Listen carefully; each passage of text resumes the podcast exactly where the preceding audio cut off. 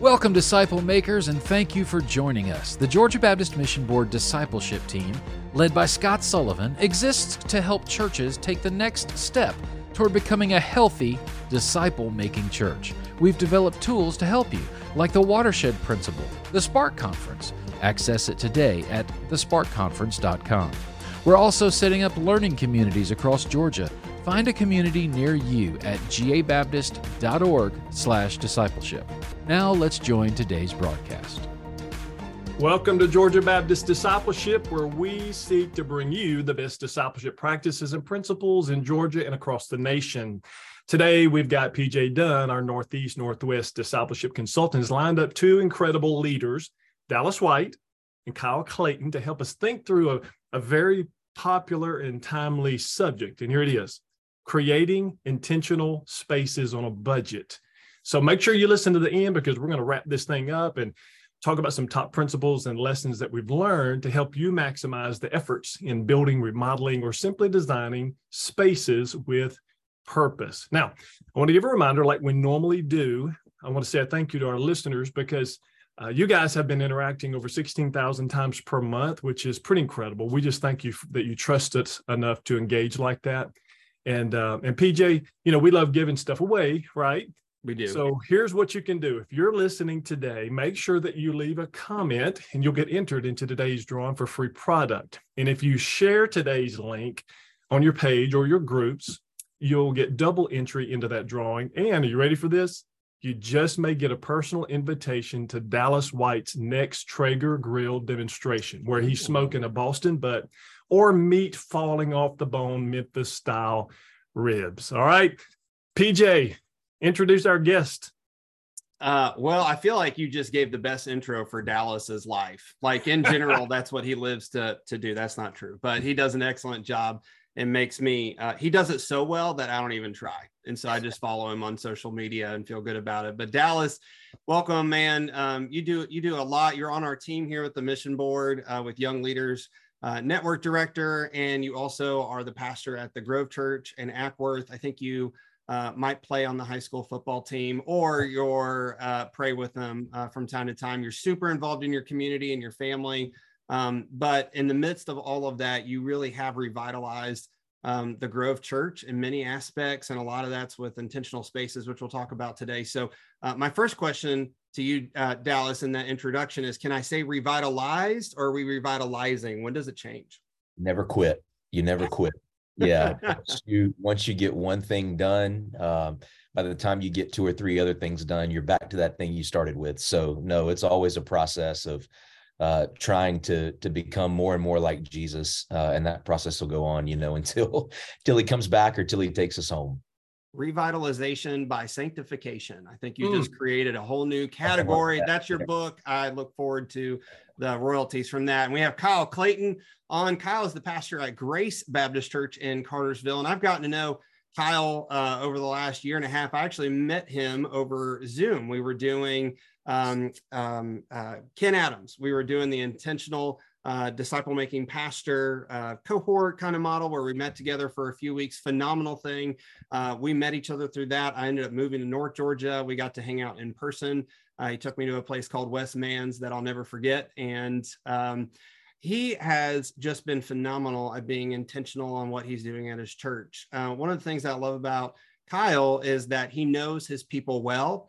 Uh, he knows every single one of them in the church. When we walk down the hallway, he knows them and their prayer requests and their needs. He's, you know, also in a Sunday school class. He's preaching on Sunday mornings. Man, he's going for it. And in the midst of all of that, um, Kyle, you've done some intentional improvements in your building, and you have a pretty good sized facility. Um, even though you don't fill it like you once did. It is very much a revitalization that aspect, but you're really focused on disciple making and all of those things. So uh, we look forward to hearing from you. So welcome to the show, Kyle. And if you see my three-year-old daughter running around, had to pivot a little bit today, but I, I guarantee you she'll add some fun to the show as well. But uh, thank you, PJ. It's a uh, uh, it's a ministry, as we know, is a labor of love, and uh, coming into a situation like Grace Baptist Church, these were people that were just wanting to be loved and they're easy to love which is nice so uh, building the relationships has been uh, you know the major part of my job but it's been the most fun part of it as well Well, you love them about as good as this puffin does a nice cold Coca Cola. So, my friend, uh, we're excited to have you on today. And, you know, as I've been visiting with pastors all over Georgia in the North and in the South, we really struggle with paralysis analysis on updates. And we've heard that phrase before, but we just start thinking about what we should and then we get overwhelmed. I've sat with pastors who just look around their building and think, there's no way I can do anything you know, this is a multi-million dollar tear down this building. I don't have that kind of money. Do you know where we're at? I mean, I've heard all of the, and what it is, is you just, you kind of psych yourself out of doing anything. And you don't think of that one little micro step or that baby step you can do. Um, and you just don't do anything. And next thing you know, you're two years down the road and you still haven't done anything. You still haven't painted that room down the hall. You still haven't updated the foyer for guests and those kind of things. And so they know they need to update, um, they just don't know where to start and when and how much that cost. And so, uh, one example uh, in my travels was, uh, you know, churches looking to do digital signage. Uh, digital signage is very expensive, but it's somehow easier to get people to sign up to give money for that or to take it out of the designated fund than it is to say, can I have $10,000 to update the main hallway a little bit and what that would look like? That's scarier than the 50 or $100,000 digital sign that they're like, oh, I know what that is. And so sometimes our people just don't know. So we go for the project they'll fund, but it's not the one that has the biggest impact. You could do a lot more with those funds. And, um, you know, another classic example is just getting a new logo, right, Dallas? So a new logo fixes everything and you don't have to do anything. And, but logos don't fix problems. logos are just icons. And so my first question to you, Dallas, is just how do our environments, decorations, that branding, all that kind of stuff, how do they communicate? How do those communicate to our guests and to our church well, I love the way you just sort of close that question, PJ, because one thing that's really important to understand, in my opinion, is um, renovated spaces are not a substitute for renovated people. And mm. at the end of the day, if our spaces are the best in the world, but our people don't match those spaces, right? Like if there's no change in the hearts of our people, then then your guest and your people in your community are going to come into this really beautiful space and that's going to be the end of it right because um, what draws people into a church obviously is the spirit of god working in the people of god who are there and so i know at the grove church before we ever thought about you know picking up a paintbrush or knocking down a wall or even doing a new logo whatever those those um, things that are good before we ever thought about doing any of them we really just said hey let's let's take these people to the scriptures. Let's get them back in the word because as the word renovates people's hearts, it becomes a lot easier to renovate spaces. And then, you know, as we know through the scriptures, oftentimes new spaces um, are a sign that God's doing a new work, right? So, mm-hmm. when you know when the tabernacle is constructed the temple is constructed um, all of those were moments in time where god was just signifying like hey i'm ready to do something new so they can be facil- uh, facilities and, and spaces that are renovated can be this wonderful complement to the work that God's doing in the hearts of his people in a church, but they can't ever be a substitute for it. And so that's the approach that we tried to take was let's get our hearts right. Let's get the, the culture of our church right, the people who are here.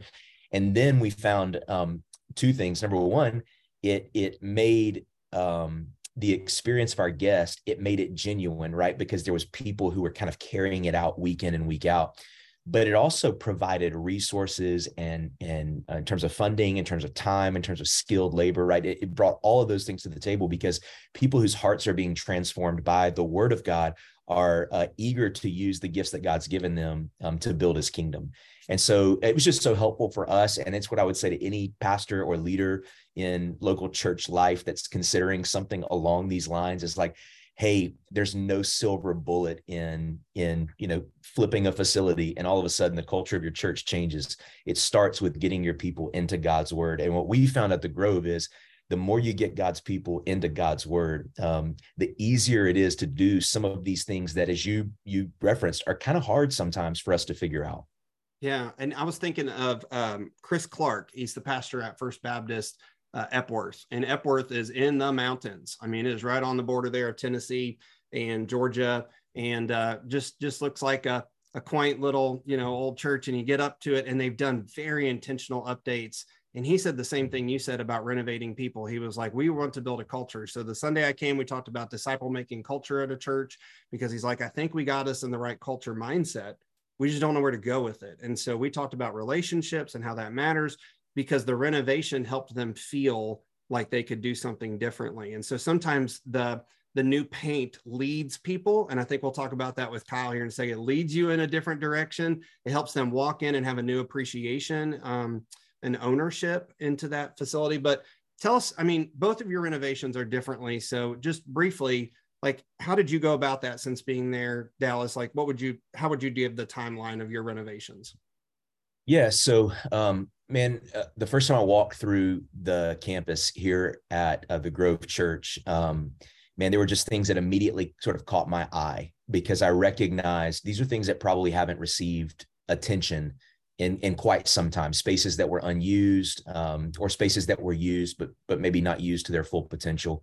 We're a very traditional church building, so um, our classrooms were really small. You know, we were just sort of working with what we had, and so part of that, um, obviously, just coming in and sort of beginning to dream, right? So I remember yeah. walking through the facilities with people who were were already here and asking some questions and, and sharing some initial dreams. And um, it was almost like the light bulb kind of came on for them and they started to dream. And so it just began that process of like, let's get our people healthy, let's get our church healthy.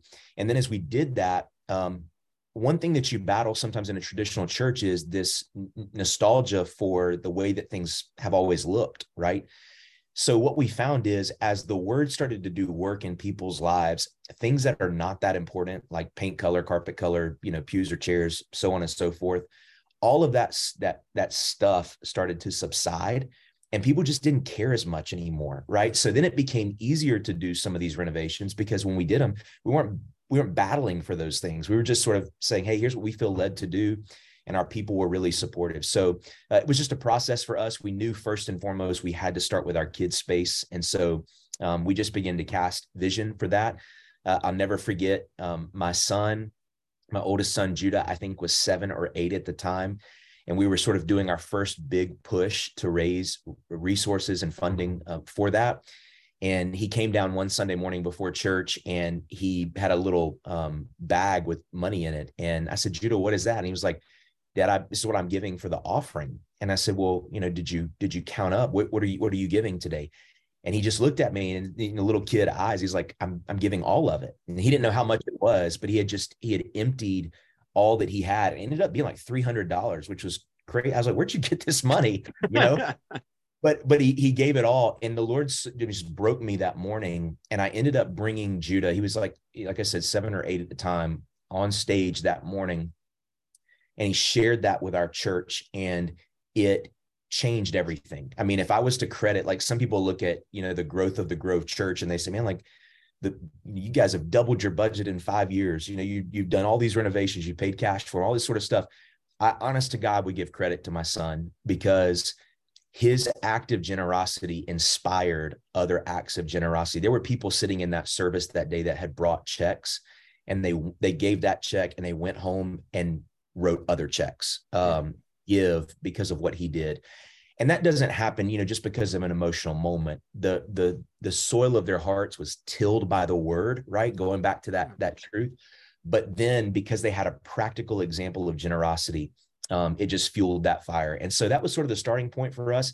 And then, quite frankly, PJ, COVID helped us because our church was shut down. And so um, after a few weeks and realizing, hey, we're going to be we're going to be like this for a minute, we were able to come in and with all this sort of extra time that we had in the the new normal that we were in, man, we all learned to do different things and contribute in different ways, and so we were able to transform that kid space. So when we came back from COVID, our our people and our families walked into you know an entirely different space that that they had paid for and and um, our team was able to sort of help execute uh, over time. And it's just been one step after another. And so by God's grace, over these last five years, we've been able to do um, about half a million dollars worth of renovations to our campus. So there are very few little pockets of our our property that haven't been renovated yet.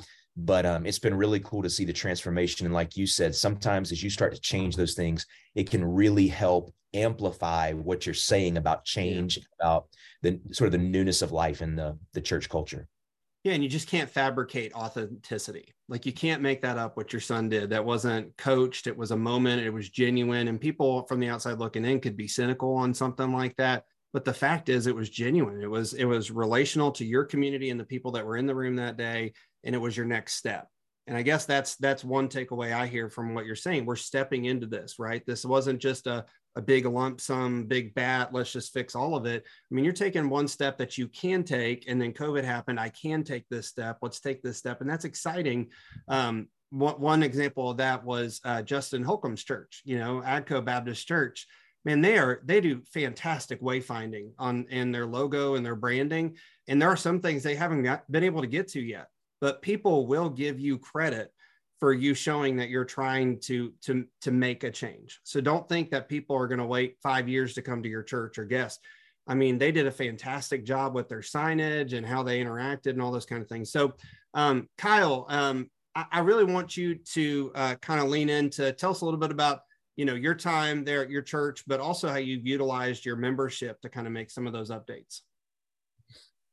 At Grace Baptist Church, just over a year and a half now.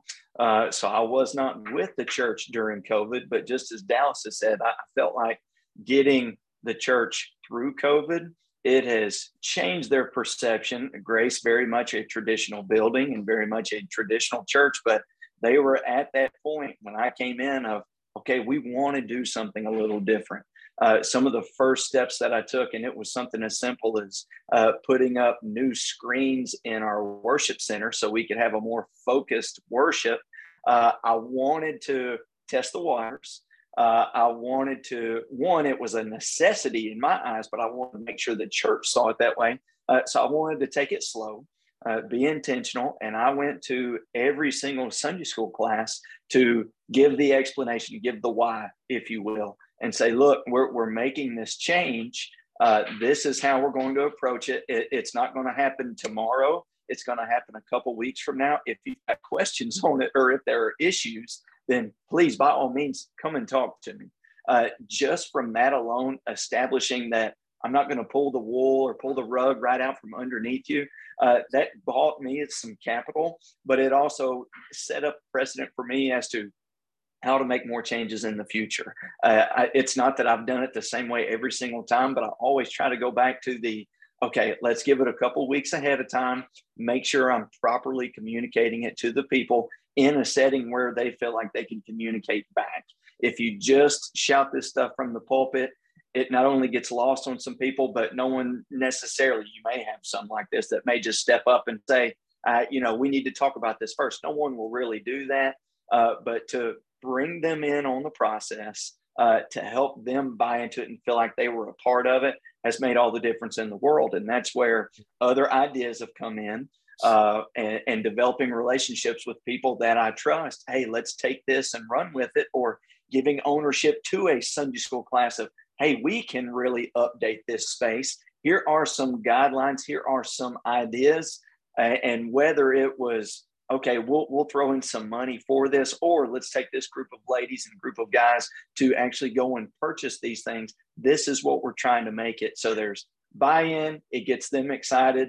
When the people are excited, what they do? They want to tell other people about it. And if they can sense the excitement, that authenticity comes up again, then other people want to be a part of it as well.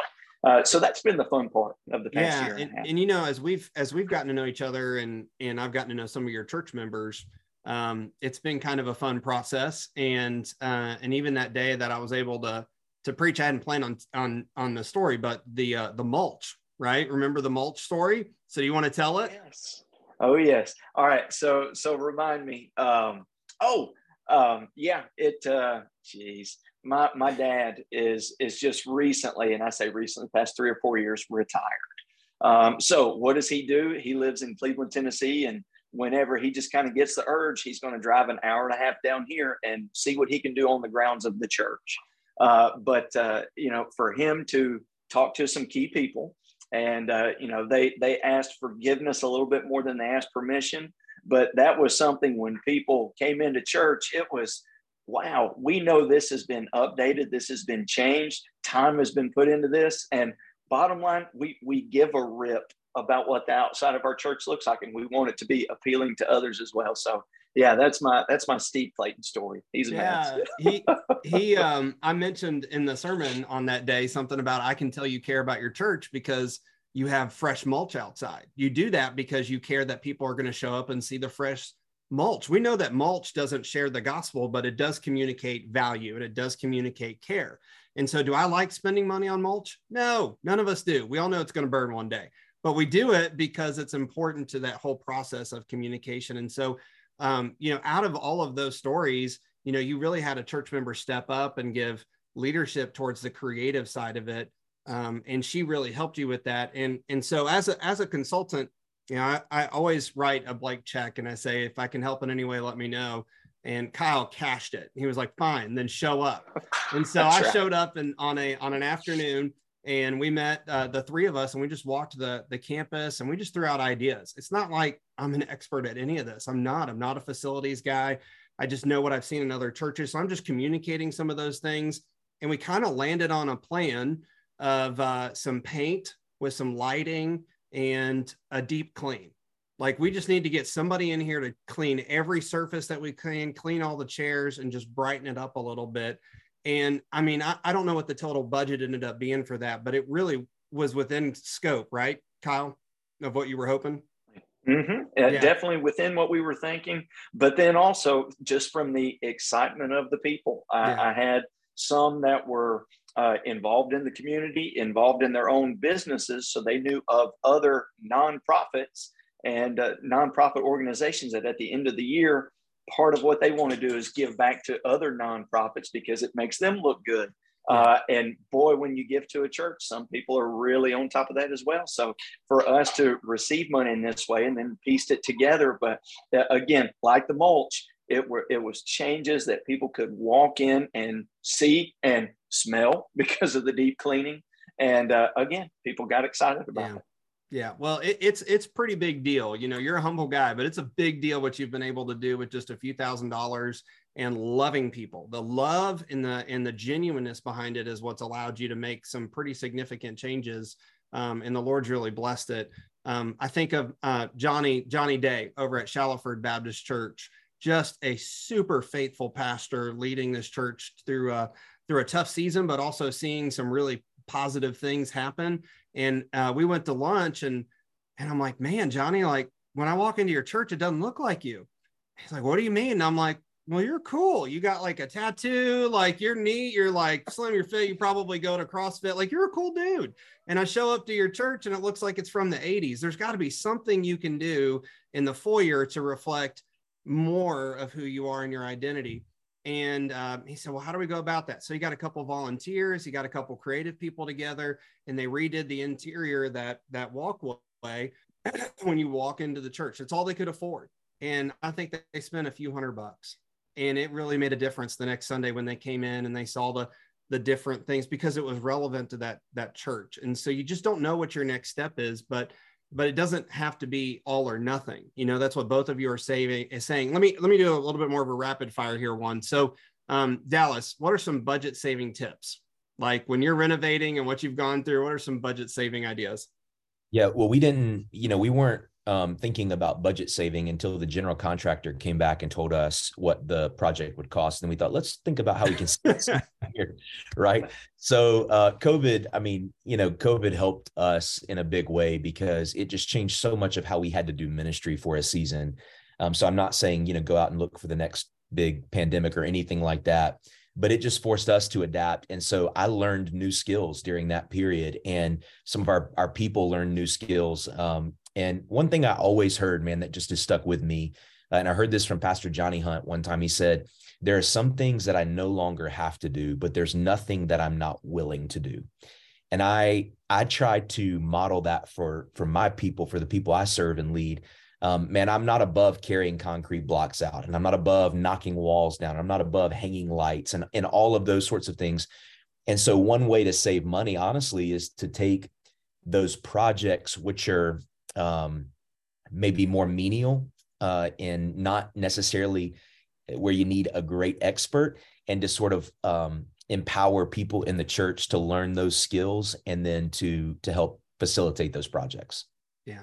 Yeah. Well and and being willing as a pastor communicates leadership. And so they see you there, they know that you're doing that. And, and listen, a lot of our people know that we work hard. I don't, I don't think the stigma is that we have a bunch of lazy pastors in the pulpit. I think people know we work hard and I think they know that we work. Some of us, you know, are bivocational. A lot of us are, and then we just got a lot going on. Um, and I think of uh, it's not a it's it's he saved the building. So Andrew uh, Cornegie down in uh, Albany, Georgia, um, had a beaver who was building a, a dam and it was causing flooding up to the church. And so he went out and shot the beaver. All right. So sometimes your building just needs saving and you gotta you gotta sure. shoot something. That's a that's a deep South Georgia reference. All right. Um, uh, Kyle, any other kind of budget saving things that you saw as you went through? You know, I, I, love the the PJ Dunn method. Instead of even knocking down a wall at times or having to paint a wall, if you just hang things on a wall, it can sometimes look a whole lot better. Or hanging lights. Uh, lights, if you buy the right ones, are not always expensive, and you can change the setting of one or change the coziness of a room just by changing the lighting. So, uh, yeah, not having to to spend all the money, but spend some of it that may be temporary and for a time, but it spruces it up a bit. Yeah, and there's a key temporary. So, like, don't oversolve the problem. Sometimes that fixture that's seven times more is worth it, but that may not be where you're at, you know. But if you were redoing a multi million dollar project, you buy the more expensive one that we know they're different, but just do it at that. So, um, Scott, um, let me bring you in here, and I would love to hear from you. Like, you know, what do you think some main issues are that you've seen and why churches don't update spaces and environments. You've traveled a lot, been in multiple states with a lot of leaders. So, what are some of those main issues you've seen of why they don't um, maybe take action? Yeah, I will. And then I tell you what, I'd love to hear from Dallas and Kyle too to to dive a little deeper on something, uh, PJ, that that was just brought up, but I think is a huge issue that church is going to deal with, and it's the idea of how do you know what to let your people do to give them buy-in? And then what is needs to be reserved for the professional? Because i've done i've been involved, involved in these buildings remodeling renovating in three different churches over the last 30 years and that was always a huge piece because you have good-hearted people who come in hey i want to help i want to do this but then and i and i've got some mistakes that we made and i ended up spending more money to fix mistakes because i was just trying to give people so i'd love to hear from you, you guys in just a second uh, if you want to think through that now your your question PJ, Winston Churchill said this one time success is moving from failure to failure without loss of enthusiasm. So I remember that quote. And when we talk about remodeling, renovation, there are um, issues that we that we come in contact with, and I think that's important. So here are a couple of thoughts. Sometimes church members ask questions and share alternate ideas that we as leaders take it personally, and we feel like the project is failing if we don't go with our idea. Hmm. So I just want to caution us as we as we involve and we participate with our church members that not everything they say is bad and we don't have to take everything personally. In reality, God will use these sandpaper people to give us insight and sometimes provide boundaries for those of us who tend to think beyond borders and think big. In addition to the things we already have talked about, let me give you uh, just five quick ideas. First, uh, Dallas mentioned this early. Start with Holy Spirit led vision. There's no substitute for praying and fasting and then inviting your people into that project. Number two, create spaces that stir people's affections for the Lord. So when people get there, we want to create spaces that people want to hang out and where children and teens look forward to being there and proud to be there, bring their friends. Number three, create safe environments. For those of you that may be watching, like what we went through in one of our churches in Louisiana, um, in, in dealing with a sexual predator within the church, these safe environments communicate to families that have children and teenagers. You need to put every process in place, but you can also do this with spaces you create. And then four, create a space that will outlive the trend. PJ, I think you talked about that um, in, in something a while just a bit ago, that create the spaces that look great now that people can pre- appreciate in, in 10 years when a new group of family comes in, a new leadership is there. But I also want to caution you, keep in mind that one day the style and the vibe that you built won't work. And God will bring another Nehemiah to come in and to remodel what you guys, and they'll re revitalize what you've been working on. So, so don't be married to anything that's not your spouse.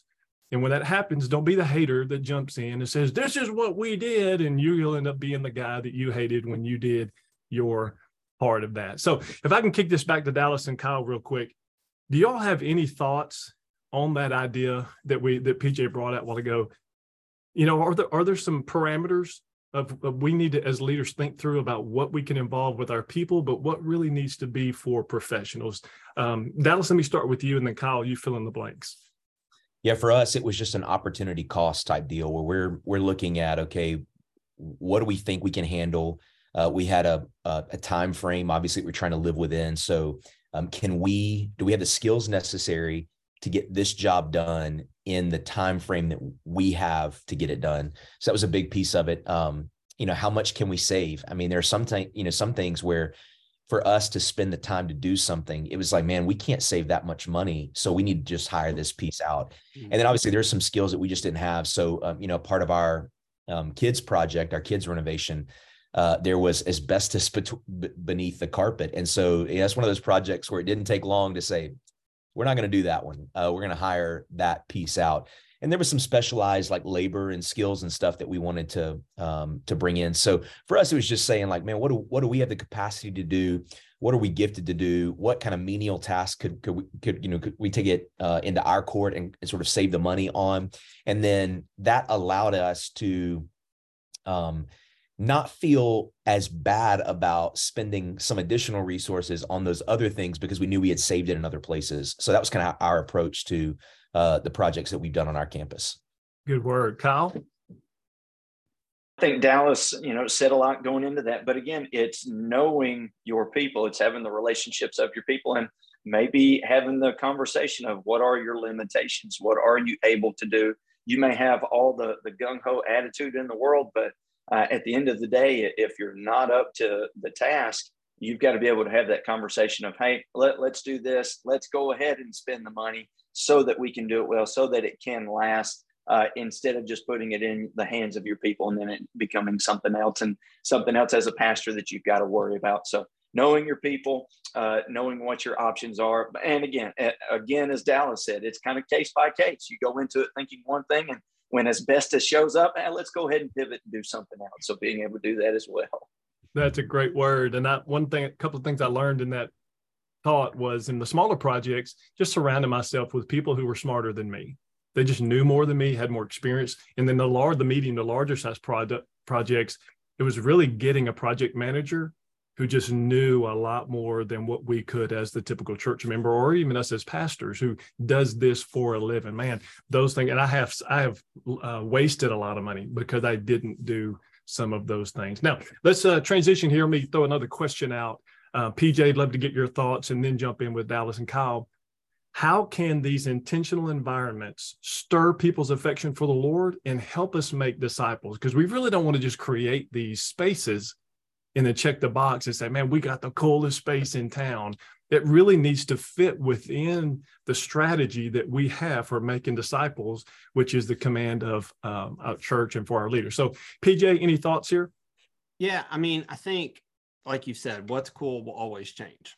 It will always change, and and we like to think that we know what's cool, uh, but there's an entire generation that's behind everybody that's on this call today that has an entirely different definition of what cool is and gets all of their news from TikTok. And so we don't know what the next one will want, but we know, hey, for right now, this is what people see in their context and this is where they're at. And that changes, right? So just as Paul did, he had the ability to connect to his culture to make disciples. Paul was crazy intentional about being all things to all people so that some may hear the gospel. And sometimes that's putting out mulch or that's putting up white shiplap so that Chip and Jo looks like they showed up at your church, you know, and whatever you got to do to, to fake an idea, you know, like I, I don't think Paul had every idea of how to connect. I think he surrounded himself with people and he came into a town and he said, You tell me. He didn't show up with, Here's my ideas. And so you know, South Georgia, Southeast Georgia, all these towns, everybody's different. So we can't just say, here's a package, this will make your church cool and people will come, paint it white. That may not be your community. So we we often don't want to give those answers for that. So um, relationships are the focus. Relationships have to be there for disciple making to happen. These spaces have to reflect your culture and your context to reach people for the gospel.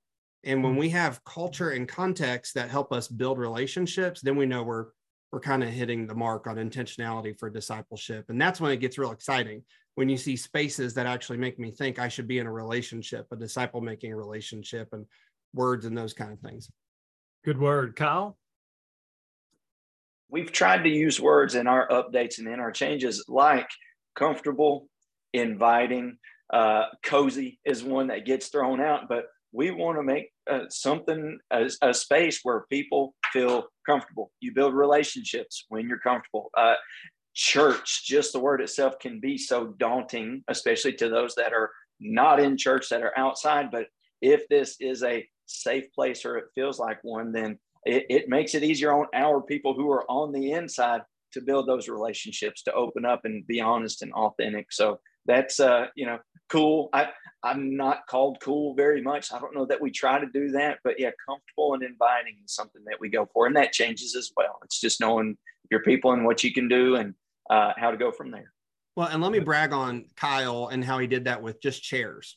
All right, because he's not gonna he's not gonna talk about himself, so I have to talk about him. All right, so they, they have a, a pretty large sanctuary, different kind of people that are showing up than were when it was built, and so we just be just sat in the room and stared at it, and we just started throwing out ideas uh, with this other lay leader, and then he started doing some ideas. We started doing some ideas, and so they've morphed their space into where they have some tables and rows, and took out some rows on the wings so that people are a little bit closer together. And it's just so radically different than what you see when you when you normally walk into a space like that.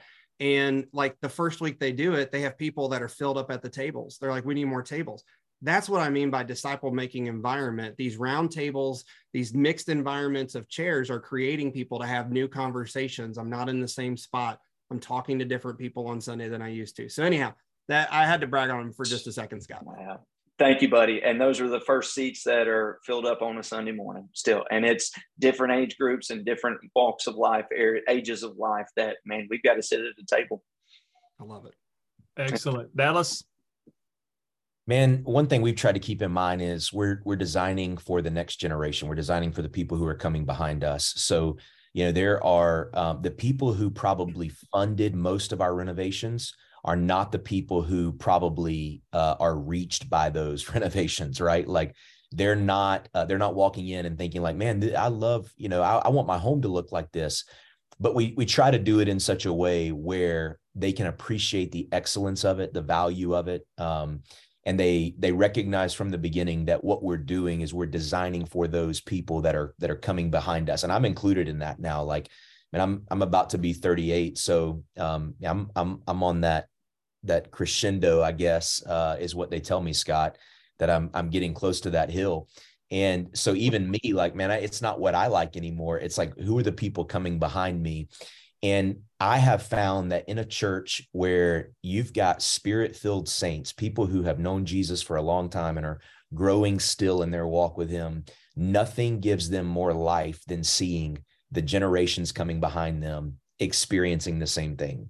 So the the oldest folks in our church, and we've got this incredible spectrum of of ages, um, probably one of the most diverse churches age wise I've ever been in in my life, from the youngest of the young to to multiple 90 year olds and and all on the same pew, you know, on a Sunday or, or, or a row of chairs. I love that about our church, but they will tell you the people in our church who are who are older uh, than much older than I am will tell you I mean, there's nothing like seeing these young families coming in or seeing these students or young adults coming in. And so uh, they've bought into that. And because they bought into that, we've been able to do, you know, so many different things around our campus. So I would say just keeping an eye towards the next generation, the people you're designing it for. And that doesn't mean you got to go off the deep end per se or try to follow the trends, you know, so closely that you're you're excluding people. Um, but man, there's a way to do it, and it it, really exudes um, in that that invitational atmosphere that we're trying to create for those people in our community. All right, and I have to I have to brag on Dallas. All right, so the idea that I've stolen from Dallas that I have told every church uh, in North Georgia about. So when you see it everywhere, Dallas, you'll know that you had an, a gospel impact everywhere. Okay, in the in the basement, the second floor of their building, they have on the on the oh, wall PJ, PJ, we don't call it the basement anymore. Sorry, sorry. What do you call it now? Called the commons. Mm, the commons. Okay, sorry. In the commons. um, let me hold my with a pinky. All right. In the commons, um, there is an entire wall with a map on it. And It's not a super detailed map. It's a very streamlined map. But when you sit in that room, you realize what community you're in and you don't think about the building and who's inside of the building you're thinking about who's outside the building so kyle and i have talked about that as like a, hey how can you put that on his wall brady fortenberry up at fellowship church in rome is looking at doing that on his wall so there's going to be maps all over north georgia and and that's what dallas inspired uh, but it really does communicate mission and vision dallas i just thought that was a really sharp idea of all the ones you know that you did I love it. Those are all great thoughts. And um, Dallas mentioned about something about relevancy or jumping off the uh, that wagon and getting older. And uh, of course, I'm 51. I jumped off the cool wagon already. So um, I, I rely on other people. Hey, let me close some thoughts here, try to summarize some of this. And uh, I want to give six concepts that I've heard in this conversation with PJ, Kyle, and with Dallas. Here's the first renovated people and spaces.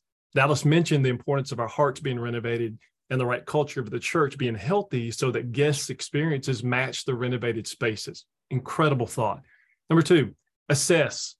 Assess the problems that are at your church and make sure that if you're going to go through the money and the expense, the, the time to rebuild or build or renovate, make sure that you address those problems. I learned this by watching Craig Dale at Ivy Creek and some of the things they're doing currently right now and move into that um, in January of 2023. But also, you're preparing for the future and looking what others have done. I mean, contact Dallas, talk to Kyle, talk to some of these guys like John Barber at First Calhoun, or you know, guys in other other places in your region, and we can help you connect with them because some people have already thought through this. So there's no reason to make the mistakes when other people's have gone that way.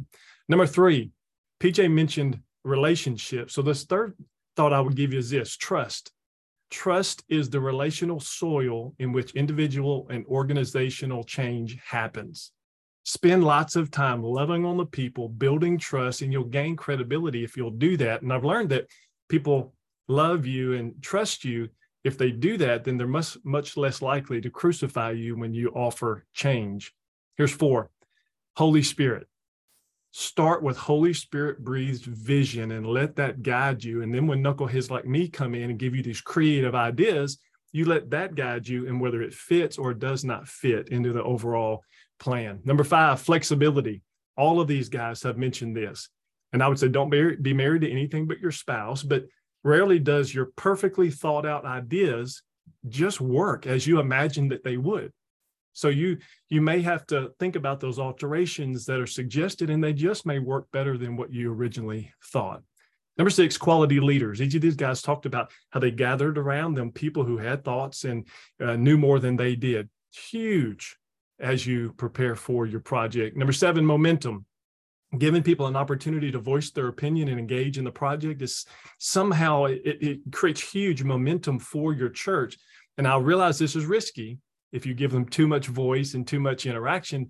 But if they don't get a voice, eventually your people will forget how to speak and serve, and you as a leader will lose credibility. And then number eight, have fun. Man, do all you can to dream big, uh, be creative, involve people, focus on quality, but don't forget, like Kyle was talking about a while ago, how they just had fun in the project. Don't forget to have fun and create a rewarding experience. Kyle Clayton, Dallas White, thanks for sharing and investing in our leaders. And uh, where can people get in touch with you if they have further follow up questions?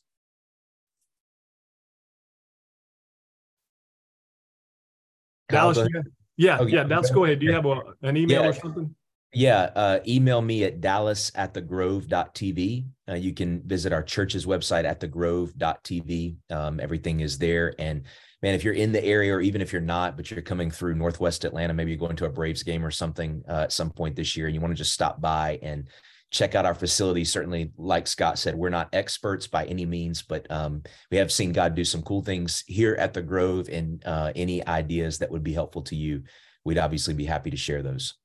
Perfect, Kyle. Tag me at Kyle K Y L E at gracecartersville.com find us online at Grace Cartersville or yeah, gracecartersville.com as well.